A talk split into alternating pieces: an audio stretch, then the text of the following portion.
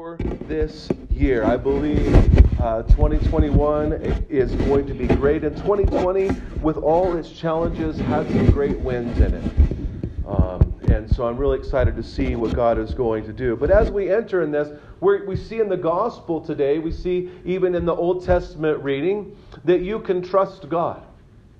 And I think sometimes when we get into various circumstances and various times, we have to be reminded that you can trust God. I think in this in this room, we'd be, I, I say, hey, can you trust God? You're like, oh yeah, sure.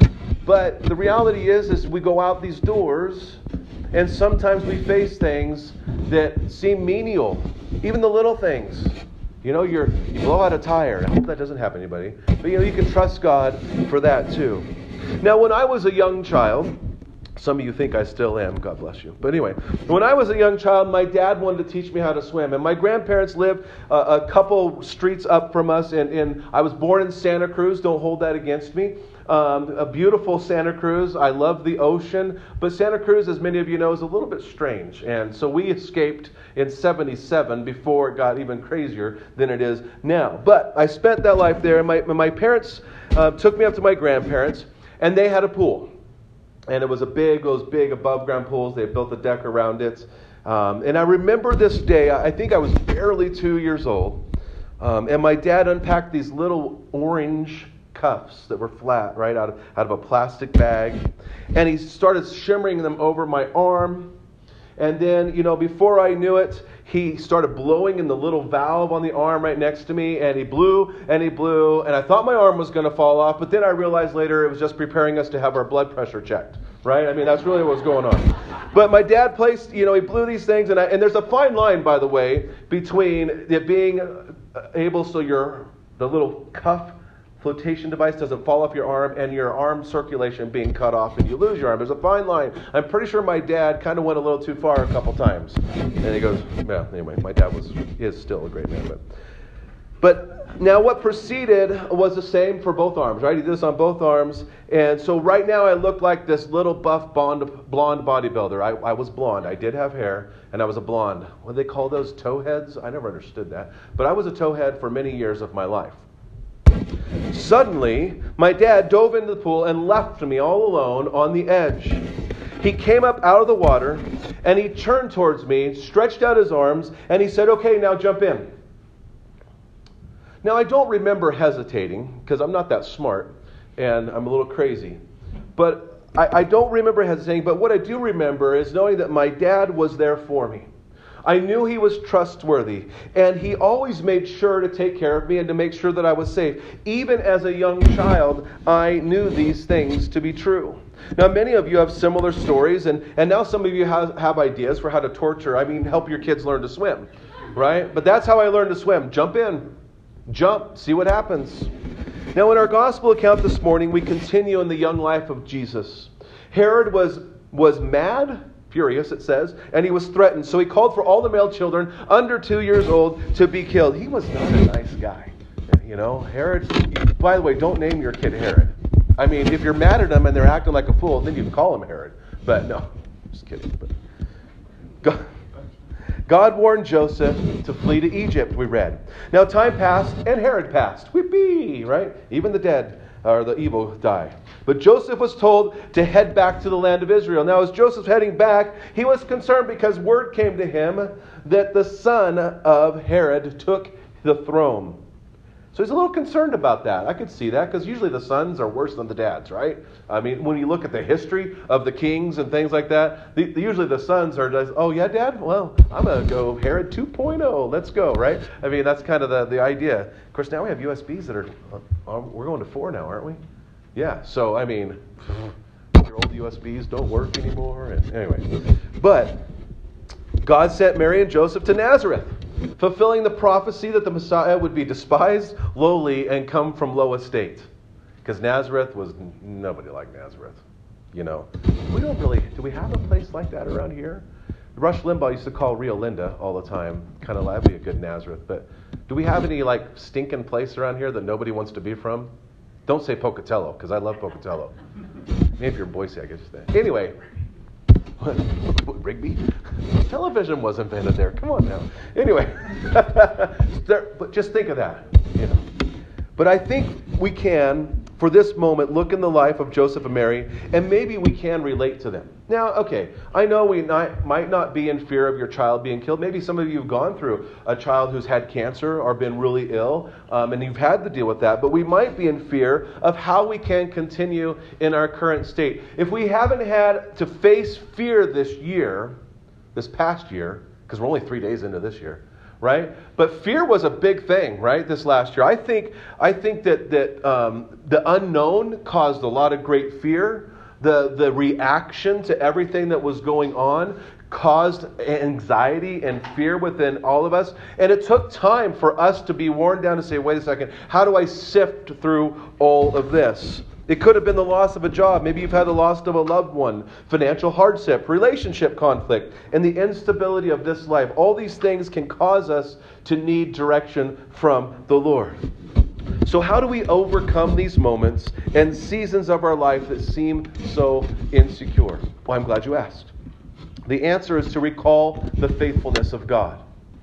I am sure that Joseph and Mary had to lean upon the past experience of how God had provided for them but they also listened to God. And I think one of the things we can take away from this scripture and, and just listening to, to how the whole story of Jesus, where Joseph and Mary listened to God, that we need to keep ourselves in a place where we can listen to God. I think it's important for us to gather together for that very purpose. You set aside the time, and I hope you come with expectation to listen to what God has for you today, to be rejuvenated, to be reminded, to be restored, and any other reword you can figure out that, that fits, right? That you're here to be ready to go out and encouraged in your faith. You can find the faithfulness of God recounted through Scripture, right? We can look throughout Scripture. And, and sometimes it's easy for us to disconnect. Well, yeah, those were those people, right? That person was a saint. Of course, God was faithful to them. But you can also find strength when we gather together. And you can also find strength when you take the time to recall the faithfulness of God. One of the things we see constantly in Scripture that Jesus gave us as an example that he was grateful. He always gave thanks. And we're told uh, in the New Testament, with all the, the epistles to the churches, to give thanks, rejoice, be a thankful people. Maybe 2020, 21, no, wait, how old are we now? Maybe 2021 needs to be the year of gratefulness. But I would challenge us when we gather together that we would have the intention and the desire to bolster one another's faith. You encourage me, I hope I can encourage you. You can encourage somebody else. Sometimes not even by any, you know, some people, oh, I got to have a word of wisdom and encouragement for them. No, how about a smile? How about just being excited that you're here? That encourages one another. The problem that we often encounter is ourselves and are continually vain striving to solve our problems with our limited understanding. Yeah, we might come to church looking for an answer, but we tell everybody else that we're fine. We often find ourselves tempted to trust in our own understanding when God explains this. What does He explain? That we are to trust in the Lord with all our heart, lean not on our own understanding. If Joseph did not lean on his own understanding, I mean, he was a little concerned, right? When he, the, the word used is fear there, that he, when he found out that Herod's son had taken his place. That's not necessarily a lack of faith because then he was being warned in the dream. Why? Because that caused him to listen to God to say, hey, you need to go this way so that Scripture might be fulfilled. He didn't say that Joseph, but that in Matthew. But lean not on your own understanding. Boy, if this last year hasn't given you an opportunity to not lean on your own understanding, I don't know what it's going to take because I don't understand anything. I mean, how many times uh, did we sit in elders' meetings or, or via email or Zoom, hey, we need to kind of, you know, this is what we need to do. And then someone say, well, that's what we can do today, but we don't know what it's going to look like tomorrow, right? And so you're trying to make plans and, and, and you can't. You just can't. So consider this for a moment. The plan of God to redeem mankind to himself was through Jesus, right? We celebrate Christmas because salvation has come. Jesus was with Joseph and Mary, so they were assured that God would guide and protect them for the sake of Jesus. right? Because the plan of God will not be thwarted in Jesus Christ. Jesus was with them. So I think we can make a connection. At least I hope you do. Jesus is with you. He is with us. And it is for His sake that we can rest in the confidence that God is with us.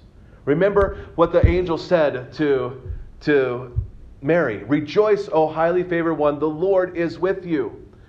Remember, we need to be reminded that the Lord is with us and we can rest in the confidence that He is guiding and directing our steps as He protects His faithful covenant to you in Christ. We also need to remember that Jesus is our advocate who always lives to make intercession for us. He's always living to sit to, to, to between us and the Father and say, I've got these guys. He's protecting us. We can hold on to the truth that no temptation has overtaken you that is not common to man, because God is faithful, and He will not let you be tempted beyond your ability. But with the temptation, He will also provide the way of escape that you may be able to endure it. And just remember and recognize you are not alone. You are not only the only one that has had to deal with the feelings of depression, feelings of anger, loneliness, and despair. You are not the only one who wrestles with the desires of lust, material gain, and power. You are not the only one that deals with vanity. You are not the only one that wants themselves to look better than they do today, that thinks that they have to be something that they're not. You are not the only one that feels like a failure and that you need to fix your reputation so that people think more highly of you. God understands, and He will be your strength, your refuge, and your escape. You can trust God always. Many people have struggled with the fear of the unknown, the fear of the pandemic, the fear of financial ruin, and the fear of what 2021 has for us. Please know that simply because 2020 is behind us does not mean that 2021 is going to be roses and champagne, right? It doesn't mean that. We need to remember that Jesus promised that we would have trouble in this world. Oh, how nice. But then he says, Fear not, because he has overcome the world. Oh, good. So when we put our trust in the world and we lean on our own understanding, we find fear and anxiety and failure. But when we put our trust in the Lord and lean not on what we see and what we understand, we know that we are more than conquerors through Christ. Jesus says, Don't fear, believe in me. Now, listen, it's not wrong to fear, but it's not from God. And fear will only lead you to a place where you probably will end up sinning. Fear of the future, fear of your circumstances, and fear of your life is not from the Lord. And I love how God has set things up because he doesn't make it difficult. We're the ones that complicate everything. But, you know, he says, you know, there's no condemnation for those who are in Christ Jesus. So if I feel condemned, that's not from the Lord because I'm in Christ Jesus. So that means I can reject that thought. Easier said than done. In John 4:18 clearly explains that there is no fear in love, but perfect love casts out fear. God is love. Jesus is God, and our life is hid in Jesus. If God is love and Jesus is God, that means Jesus is love and our life is hidden there, which means there is no fear in trusting in Christ and being in Christ. We need not fear. We do not fear because our greatest need has been accomplished in Christ, who raised us to newness of life. We who were once dead are now alive in Christ. Listen to Ephesians 2 1 through 10. And you were dead in the trespasses and sins in which you once walked, following the courses of this world, following the prince of the power of the air, the spirit that is now at work in the sons of disobedience, among whom we all once lived in the passions of our flesh, flesh, carrying out the desires of the body and the mind, and we were by nature children of wrath, like the rest of mankind. But God, by the way, if you ever bored, take a look in Scripture at that phrase, but God. And there's always this contrast of how horrible things are, but God. And it's how beautiful it is with Him. Hmm. But God, being rich in mercy, because of the great love with which He loved us, even when we were dead in our trespasses, made us alive together with Christ. By grace you have been saved, and raised us up with Him, and seated us with Him in the heavenly places in Christ Jesus. By the way, that's where you are now. If you're in Christ, you are seated in Christ in the heavenly places. You are a citizen of heaven so that in the coming ages he might show the immeasurable riches of his grace and kindness toward us in Christ Jesus. For by grace you have been saved through faith, and this is not of your own doing. Thank goodness. It is the gift of God. It is the gift of God, not a result of works, so that no one may boast. For we are his workmanship. Workmanship is a work of art, masterpiece. Poema is the word there created in Christ Jesus for good works, which God prepared beforehand that we should walk in them. God is calling each one of us to walk in the good works that He has prepared for us to walk in, even in 2021. We praise the Lord that He has not left us to ourselves, but has provided the cure for our wayward souls. He has called us to pray and draw strength from the Spirit that we might boldly practice our faith and proclaim the favor of the Lord to others. Now, all this seems a little bit scary, but just remember that His love casts out our fears. If you are fearing, it's an opportunity for you to trust in the Lord. It's an opportunity for you to receive the wonderful love that the Lord has for you. And it's great when we gather together, when we talk with one another. If you're like, ooh, I'm really anxious about this, or I'm really struggling with this, I really don't know what's going to happen tomorrow, it's a great opportunity for you to say, yes, I know, but God, rich in mercy, loves, and His love will cast out fear. Please receive the love of God.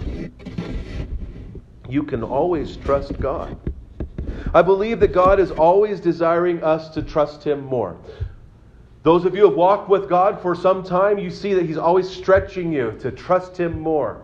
I'm more trustworthy than you ever imagined, he often tells me. He uses the circumstances, the trials, and the tribulations of our lives to draw us to a depth of trust that we could not have learned any other way. I trusted my dad when I jumped in that pool, but I trusted him more after the fact. Great confidence, we approach His throne, the throne of grace, to receive mercy and strength for every moment of every day, casting all our cares on Him, for He cares for us. Now, may we be a people that long for increased faith and trust in God. May we realize that God is more trustworthy than you ever imagined. We would draw one another to realize that. His trustworthiness, by the way, is not moved by your failures. It's not moved by your inadequacies. It's not moved by your fear or by your lack of belief. His trustworthiness remains, whether I was confident in my dad or not. He was not going to fail me when I jumped in that pool. And whether or not I jumped in the, in the pool with trepidation, fear, or unbelief, my dad wasn't dependent upon me. He knew that he could catch me and he could hold me, and he was sure that he could take care of me. So, how much more trustworthy is our wonderful God? So, let's take a moment and reflect. Maybe we're lacking in faith today. Not a maybe, we probably are, some of us in different aspects of our life. Maybe we're worried about the future. Maybe we just need to breathe. And God wants you to know how great His love is for you today. He wants to know how merciful He is for you today. He wants you to be able to, to rest today in the finished work of Jesus Christ, the gift of God. So let's take a moment and reflect upon that.